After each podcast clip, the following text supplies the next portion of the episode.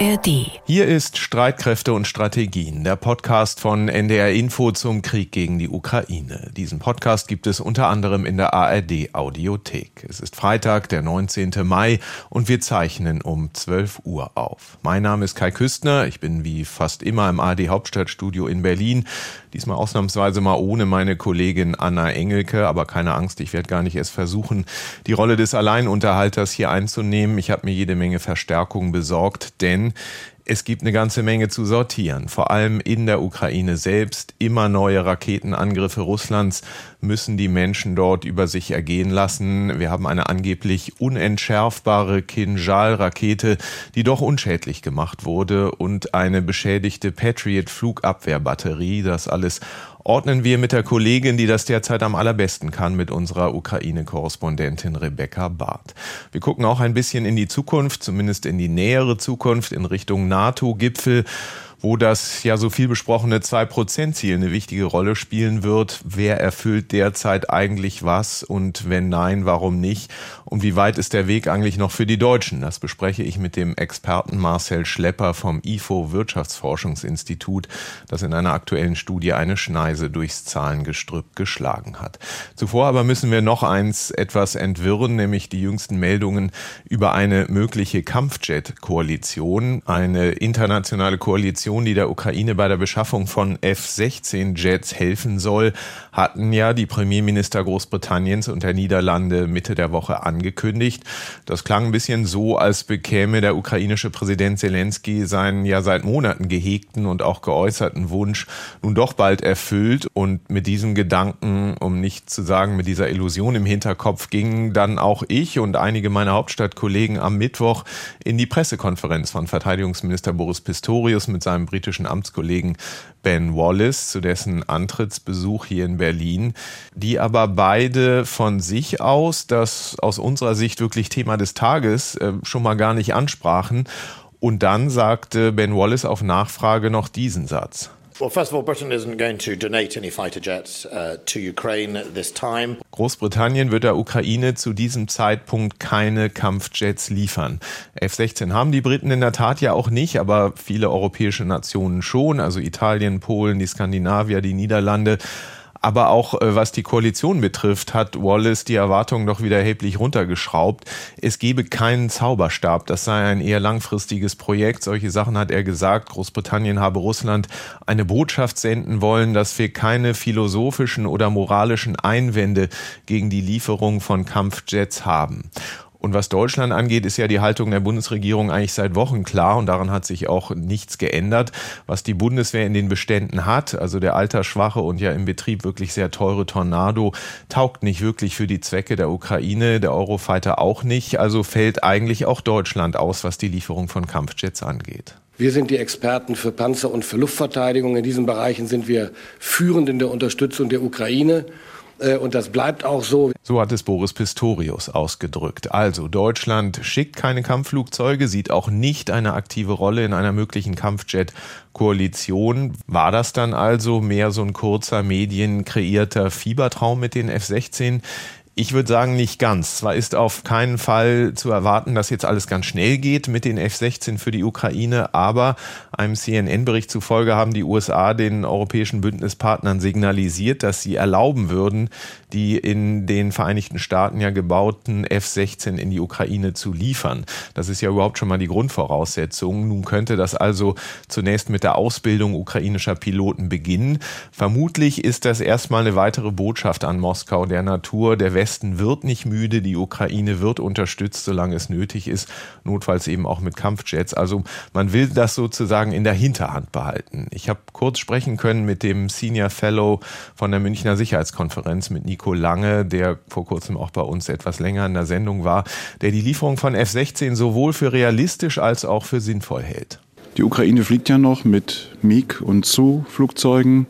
Allerdings wegen der russischen Luftwaffe und der russischen Luftverteidigung nur in ganz niedrigen Höhen. Aber um Waffensysteme zum Einsatz zu bringen, zum Beispiel gegen feindliche Radare oder zur Unterstützung der eigenen Truppen am Boden, müssen die Flugzeuge in mittleren Höhen operieren können. Und mit der F-16 kann man eben beides machen. Man kann am Boden unterstützen, man kann aber auch die russische Luftwaffe unter Druck setzen. Deswegen ist das als Multi-Role-Flugzeug eben sehr gut geeignet.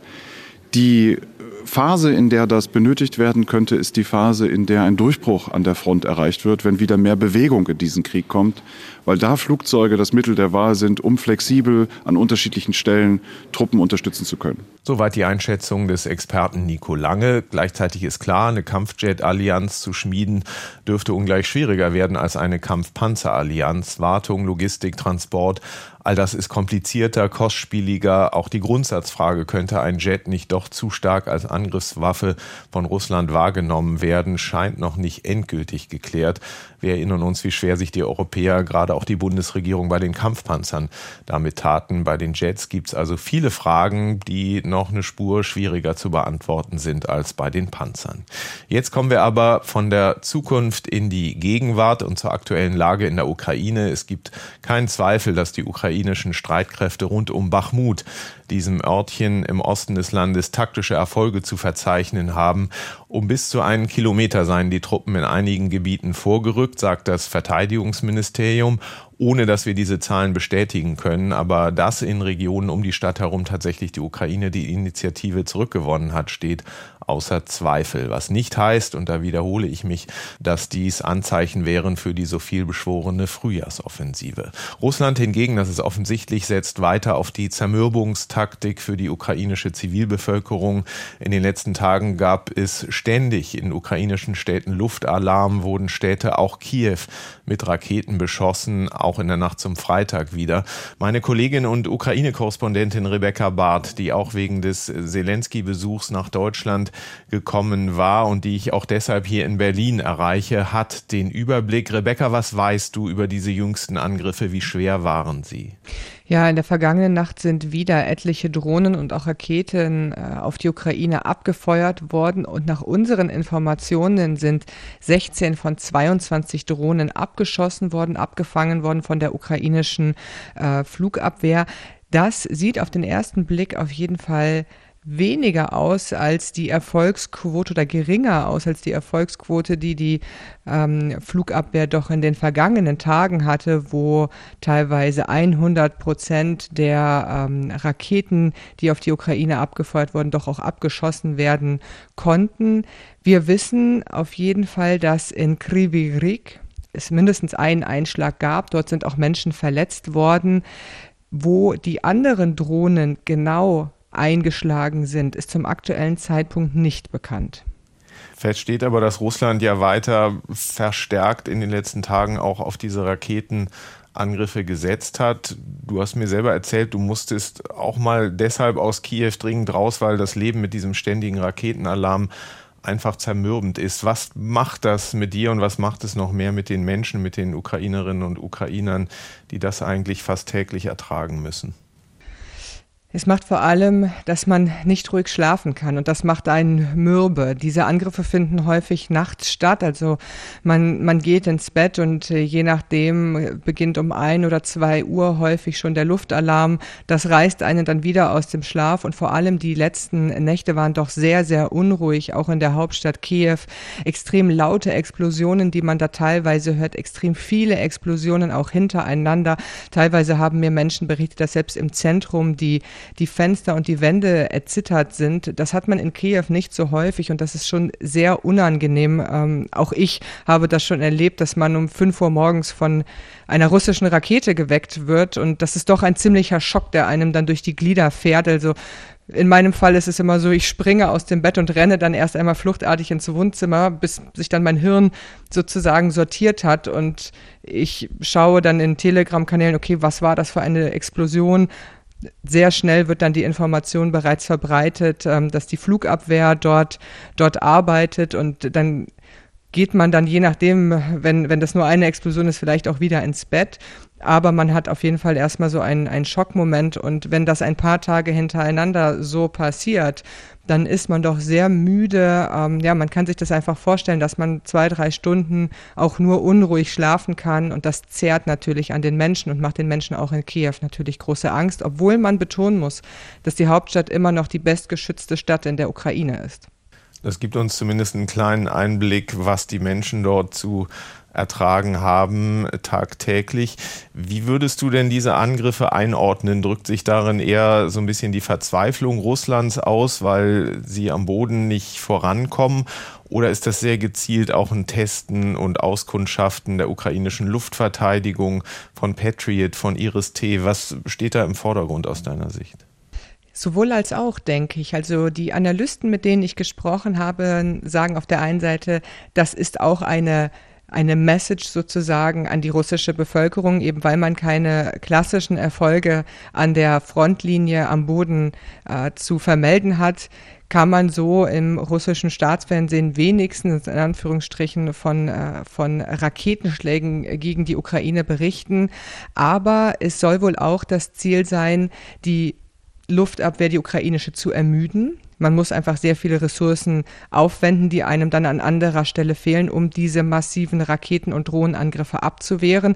Denn selbst wenn nur eine Rakete durchkommt, ist der Schaden doch enorm. Und wir erleben das immer mal wieder, dass eine Rakete irgendwo einschlägt oder auch nur ein Teil einer Rakete ein Wohnhaus trifft. Zuletzt in Uman, da sind über 20 Zivilisten in ihren Betten getötet worden. Also die Auswirkungen, wenn nicht alles abgefangen werden kann, sind doch enorm. Und ein weiterer Grund ist das, was du eben schon gesagt hast wohl. Also es wird offenbar versucht, nicht nur die Flugabwehr zu ermüden, sondern eben auch ihre Stellungen aufzuklären. Und dort gibt es ja Berichte, die uns in den letzten Tagen erreicht haben, dass auch ein Patriot-System zumindest beschädigt worden sein soll bei einem dieser Angriffe.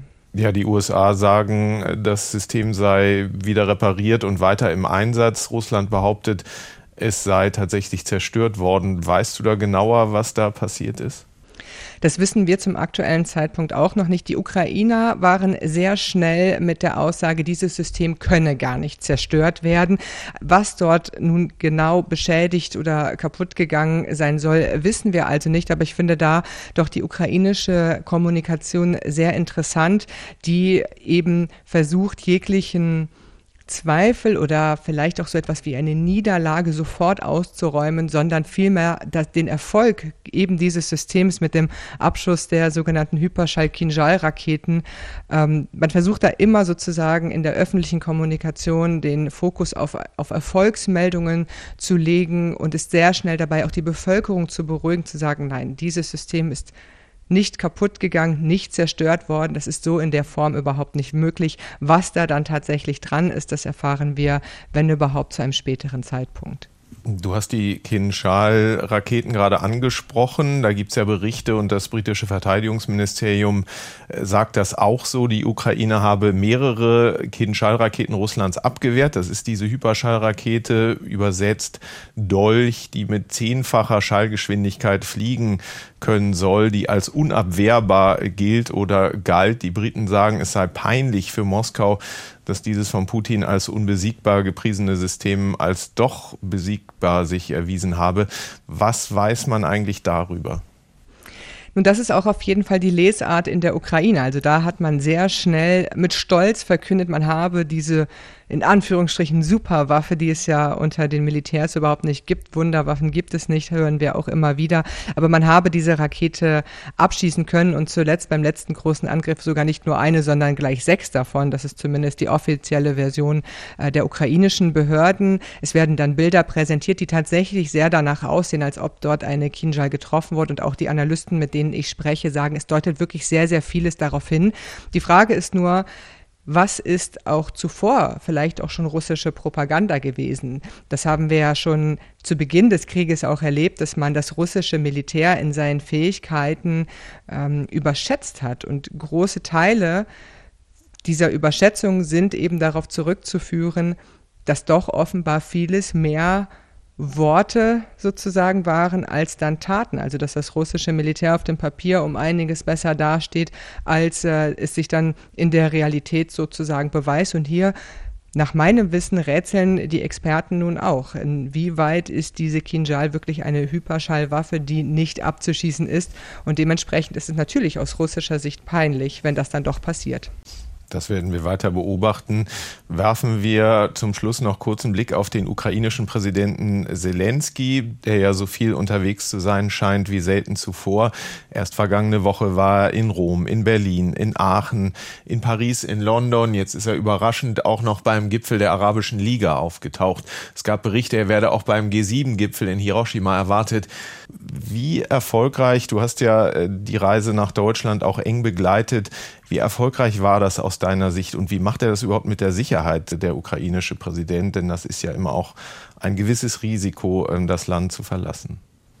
Also die Reisen von Präsident Zelenskyy sind mit Sicherheit mit die bestgeschützten Reisen überhaupt eines Staats- oder Regierungschefs aktuell. Ich war in Aachen dabei, als Zelenskyy den Karlspreis bekommen hat, und dort haben die Menschen gesagt, also so einen Sicherheitsaufwand hatten wir das letzte Mal, als Präsident Clinton damals da war, also ein amerikanischer Präsident, von den Amerikanern wissen wir ja, dass sie immer extrem hohe Sicherheitsvorkehrungen haben. Damals in Aachen in der vergangenen Woche hat die ganze Zeit ein Hubschrauber über der Stadt gekreist. Es war sehr viel Polizeipräsenz. Man wusste die ganze Zeit nicht genau, wann kommt der Präsident. Also die Bewegung des Präsidenten, wo er sich genau befindet, wird nicht kommuniziert, beziehungsweise immer nur ganz knapp, bevor etwas passiert. Und in der Ukraine haben wir ähnlich hohe Sicherheitsvorkehrungen. Wenn ausländische Staatsgäste beispielsweise kommen, nur ganz knapp vorher wird es angekündigt, wenn überhaupt. Es gibt eine sogenannte Sperrfrist von mindestens einer Stunde. Das heißt beispielsweise, ich fantasiere jetzt, aber wenn man eine Situation hat, Boris Johnson und Präsident Zelenskyy spazieren über den Maidan, dann dürfen wir darüber erst eine Stunde, nachdem die beiden diesen Ort wieder verlassen haben, berichten. Das sind solche Sicherheitsvorkehrungen, an die haben wir uns alle schon gewöhnt in der Ukraine. Aber dementsprechend ist es natürlich schwer, da vorab auch inhaltlich zu planen, sich vorab zu überlegen, wie machen wir das als Berichterstatter, dass die Nachrichten dann eben auch rauskommen. Und dementsprechend kritisch wird es dann auch, wenn etwas passiert, wie wir es in Berlin beobachten konnten, wo ausgerechnet die Berliner Polizei dann doch relativ detailliert an die Presse durchgestochen hat, wo der Präsident unterkommt, teilweise was genau die Pläne sind. Das hat in Kiew doch für große Aufregung und großen Unmut, so haben wir es mitbekommen, gesorgt. Es soll sogar so weit gegangen sein, dass man überlegt hat, dass Zelenskyy überhaupt gar nicht kommt. Aus meiner Sicht ist es gut gewesen, dass er nach Deutschland gekommen ist, dass er sozusagen sich jetzt auf Europatour befindet. Aus ukrainischer Sicht ist das eine diplomatische Offensive. Die Ukraine hat auf der einen Seite natürlich ein großes Interesse daran, dass sie weiterhin mit finanzieller Hilfe, mit Waffen, mit humanitärer Hilfe auch unterstützt wird. Aber die Ukrainer gucken auch schon weiter. Sie gucken nicht nur auf den NATO-Gipfel im nächsten Monat in Vilnius, sondern auch mittelfristig auf eine Perspektive. Sie stellen sich eben die Frage, woher bekommen wir unsere Sicherheitsgarantien? Die Ukraine möchte in die NATO, weil sie der Meinung ist, nur das kann uns wirklich langfristig schützen. Aber sie verstehen natürlich, dass sie nicht übermorgen oder im nächsten Jahr Mitglied der NATO werden. Und sie suchen eine Perspektive, um diese Zeit zu überbrücken. Und da hat die Ukraine einen sogenannten Sicherheitspakt, eine erste Idee vorgelegt und sucht jetzt internationale Partner, die bereit sind, die Ukraine im Falle eines erneuten Angriffs Russland zu schützen, die aber auch bereit sind, die Ukraine aufzurüsten. Also in der Ukraine spricht man häufig von so einer Art israelischem Modell, das heißt ein Staat, der ein extrem fähiges Militär hat und auch durch Abschreckung zukünftige Angriffe verhindern kann. Also auch das eher ein langfristig angelegtes Projekt, denn was diese Kampfjet-Koalition angeht, über die wir in den letzten Tagen auch immer wieder berichtet haben, scheint ja auch das jetzt nicht unmittelbar in die Tat umgesetzt zu werden, dass die F-16, die so sehr gewünschten, von Kiew kommen werden. Also auch das, so verstehe ich es zum aktuellen Zeitpunkt, wenn ich mit Militärexperten und Analysten spreche, ist eher ein langfristiges Projekt. Diese Kampfjets können nicht beispielsweise für die Gegenoffensive, die wir alle erwarten, so schnell können sie nicht eingesetzt werden. Aber viele Experten sagen eben, ohne die Lufthoheit zu erlangen, kannst du diesen Krieg nicht gewinnen. Plus gleichzeitig findet eine Reform des ukrainischen Militärs statt. Noch einmal, die Ukraine möchte in die NATO und die Ukraine reformiert ihr Militär schon seit einigen Jahren und nähert sich da auch dem Westen an. Sie hat sehr kleine Luftstreitkräfte nur, und die fliegen vor allem zurzeit mit sowjetischen MiG-29. Die haben da ein ganz praktisches Problem. Es gibt keine Ersatzteile. Das heißt, man muss andere alte Flugzeuge ausschlachten, um die eigenen in der Luft zu halten. Und das ist nicht zukunftsfähig. Und wenn wir jetzt darüber nachdenken, dieses Land bereitet sich auch darauf vor, ein sehr starkes, modernes Militär auf die Beine zu stellen, um sich vor zukünftigen Kriegen und Angriffen zu schützen, macht es aus dieser Sichtweise nur Sinn für die Ukraine, auch auf die F-16 umzusteigen, langfristig, denn dieser Flugzeugtyp ist sehr weit verbreitet. Das heißt, hier können sehr viele Länder zusammenarbeiten, unterstützen, was Ersatzteile angeht, was die Wartung angeht, auch was die Ausbildung von Piloten angeht. Und viel mehr Länder könnten auch solche Flugzeuge zumindest in der Theorie zur Verfügung stellen. Und deswegen hat man sich so fokussiert jetzt auf die F-16 in der Debatte. Vielen Dank, Rebecca, für diesen Überblick, und pass bitte weiter auf dich auf. In diesen Tagen befasst sich ja auch der G7-Gipfel in Japan mit dem russischen Angriffskrieg und mit einem neuen Sanktionspaket. Was viele bislang nicht so wirklich auf dem Radar hatten, ist, dass Russland einer der weltweit größten Produzenten von Rohdiamanten ist. Auch da will man jetzt dran, was Sanktionen angeht. Ein weiteres hochrangiges Treffen, das sich mit den Folgen des Kriegs in der Ukraine befassen wird, ist der NATO-Gipfel im Juli. Ich war selber dabei, als man sich in Wales damals 2014 nach der Krim-Annexion zugesagt hatte, die Verteidigungsausgaben langfristig auf 2% der Wirtschaftsleistung hochzuschrauben. Das ist nicht allen bislang gelungen, um es freundlich auszudrücken, auch Deutschland nicht. Jetzt ist aber der Druck eben wegen der russischen Bedrohung nochmal erheblich gewachsen. Und das IFO-Institut für Wirtschaftsforschung, das ja auch sonst viel mit Zahlen hantiert, hat die NATO-Zahlen mal genauer unter die Lupe genommen und eine Studie dazu erstellt. Einer der Autoren des Reports ist Marcel Schlepper, mit dem ich gesprochen habe und ihn gefragt habe als erstes, wie viele NATO-Staaten eigentlich derzeit diese Zusage, die berühmten 2%, einhalten. 11 Staaten schaffen nach unseren Berechnungen das 2%-Ziel im Jahr 2023. Man muss jetzt noch sagen, dahinter folgt eine kleine Gruppe von 5 weiteren Staaten, die das Ziel quasi in Sicht haben, die also über 1,8% ihrer Wirtschaftsleistung im Jahr 2023 in Verteidigung investieren werden. Das ist ein leichter Anstieg im Vergleich zu 2021. Da waren erst 8 Staaten. 2014, also als Russland die Ukraine überfallen hat, da waren es erst 3 Staaten. Heißt also, der Trend geht hin zur 2%, aber es ist ja im Moment nur grob gerechnet 1/3, also 11 von insgesamt 31 NATO-Staaten, die dieses Ziel erfüllen. Das heißt, bleibt noch eine Menge Arbeit, oder? Das ist in der Tat so. Also es gibt ja in der Vergangenheit, seit dem Gipfel von Wales, gibt's das 2%-Ziel in der Formulierung damals natürlich auch etwas bewusst schwammig gehalten, sodass der eine oder andere sich dahinter zurückziehen kann und sagen kann, wir bewegen uns ja auf die 2% zu. Nichtsdestotrotz ist es eine Verteidigungsallianz, die die Lasten für Verteidigung eigentlich fair verteilen sollte.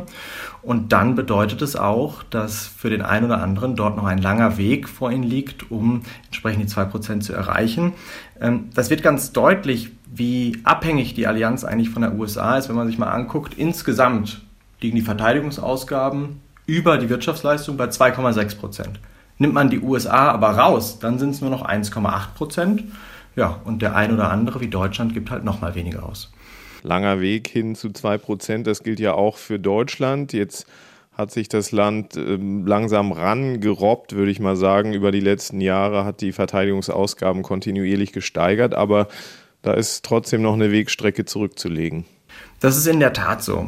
Deutschland liegt jetzt aktuell im Mittelfeld gegenüber 2021, 2022 0,1% mehr. Und jetzt liegt Deutschland bei 1,6%. Trotz des Sondervermögens, eben auch weil es nur sehr langsam gelingt, das Geld aus den 100 Milliarden Euro umfassenden Topf auszugeben. Und dann steigen eben auch die Verteidigungsausgaben nur sehr langsam. Was müsste denn, um das mal in absoluten Zahlen auszudrücken, eigentlich passieren? Wie sehr müsste der Etat steigen, damit man diese 2% überhaupt erreicht? Bei Deutschland sind es 17 Milliarden Euro, die fehlen. Das ist jetzt Sehr viel. Vorhin hatte ich Ihnen gesagt, dass Deutschland im Mittelfeld liegt. Wenn wir uns diese absolute Summe angucken, dann ist Deutschland absolutes Schlusslicht. Also die Verteidigungsausgaben, wie sie heute sind und wie sie sein müssten, um 2% zu erreichen, diese Differenz, diese Lücke ist in Deutschland am größten mit 17 Milliarden Euro.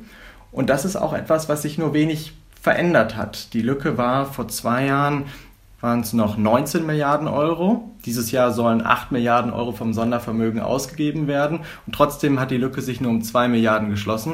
Woran liegt das? Der Kernhaushalt stagniert und wächst nicht weiter. Inflation wird dort nicht ausgeglichen. Das heißt also, das Sondervermögen wird bisher fast nur genutzt, um das, was im Verteidigungshaushalt nicht mitwächst, auszugleichen. Und Deutschland macht also kaum Fortschritte. Nun gibt es ja aber das Versprechen des Bundeskanzlers Olaf Scholz, der gesagt hat, man werde das NATO-2%-Ziel Jahr für Jahr einhalten. Aber da hat auch er noch ein bisschen Arbeit vor sich. Ja, die Frage ist, ab wann Jahr für Jahr beginnt. Grundsätzlich mit dem 100 Milliarden Euro Sondervermögen besteht die finanzielle Ausstattung, um eigentlich das 2%-Ziel zu erreichen. Es muss nur ausgegeben werden. Das ist kurzfristig so.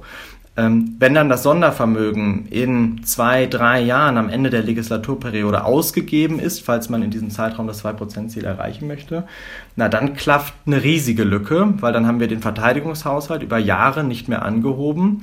Und dann steht die nächste Regierung vor der Herausforderung, dass das Sondervermögen leer ist und jetzt der gesamte Verteidigungshaushalt eine nochmal größere Lücke von 25, 30, 35 Milliarden Euro dann schließen muss.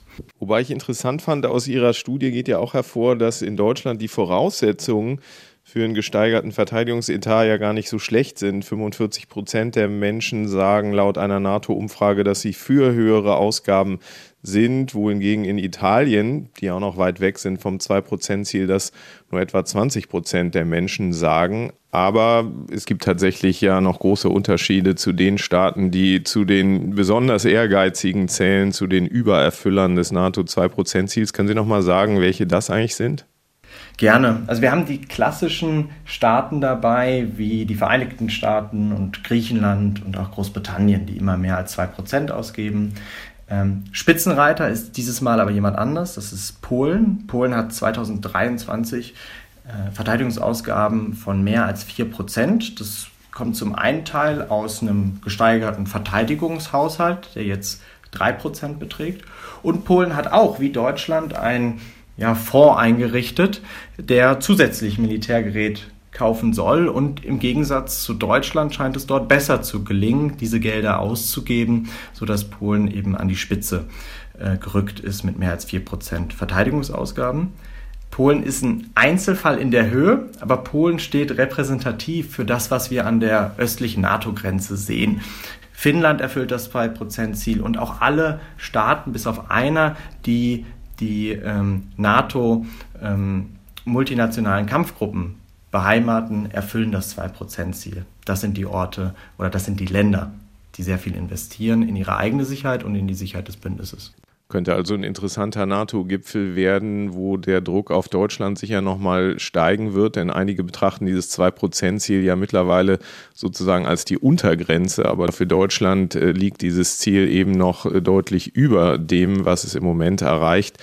Nun gibt es aber ja hierzulande auch eine Debatte über die Sinnhaftigkeit, sich an dieser Zahl zu orientieren. Und es gibt, wissen wir auch, Haushaltsgespräche werden ja gerade geführt, eine Debatte darüber, ob man eigentlich grundsätzlich überhaupt so viel Geld für Verteidigung ausgeben sollte.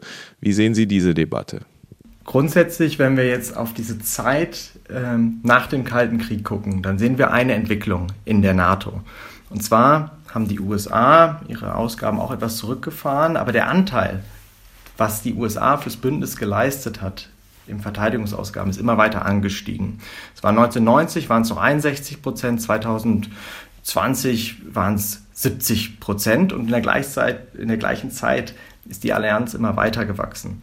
Das zeigt, dass viele andere Mitgliedstaaten gesagt haben, wir nutzen diese Zeit des Friedens als Friedensdividende und wir verlassen uns auf die Sicherheitsgarantien der USA. Wir selber müssen gar nicht so viel investieren. Man hat also ein klassisches Trittbettfahrer Problem. Und wir als Ökonomen sagen, in so einer Situation braucht es irgendeine Verpflichtung, um diese Trittbrettfahrerproblematik zu lösen. Und das 2%-Ziel, wenn man sich dort in der NATO zusammensetzt, sich in die Augen schaut und sagt, wir geben jetzt alle 2% aus, dann ist das ein fairer Wert, damit jeder entsprechend seiner wirtschaftlichen Leistung seinen Beitrag zum Bündnis leistet.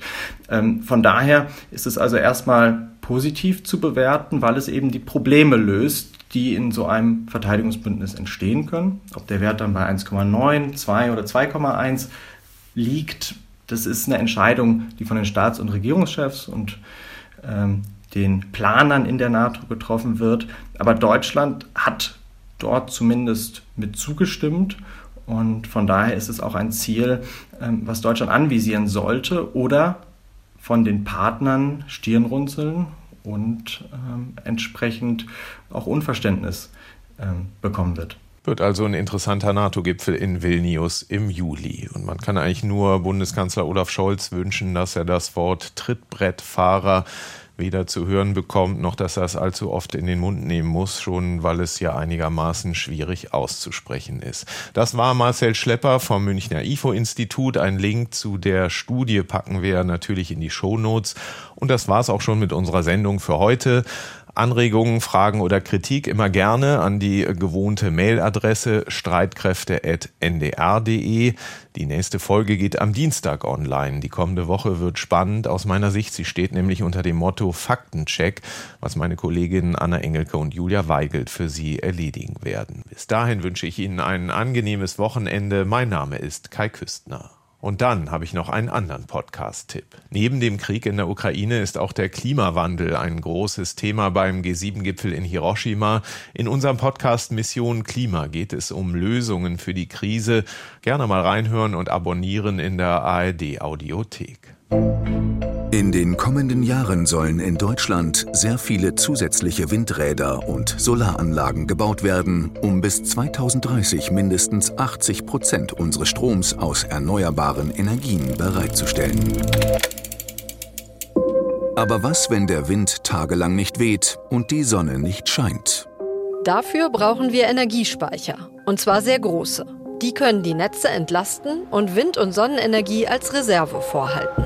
Und mir war schon zu der Zeit klar, dass wenn es gelingt, eine solche Batterie zu machen und das sogar noch kommerziell nutzbar zu machen, war mir klar, dass es ein Gamechanger wird und dass es für die Umwelt, für die Natur, für uns Menschen eine sehr, sehr große Bedeutung haben wird.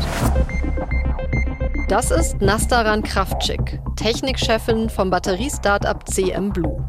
Wir haben uns von ihr zeigen lassen, was so besonders an ihrer Batterie ist und wieso Kohlenstoff dabei eine große Rolle spielt. Das ist so das Herzstück der Gesamtbatterie.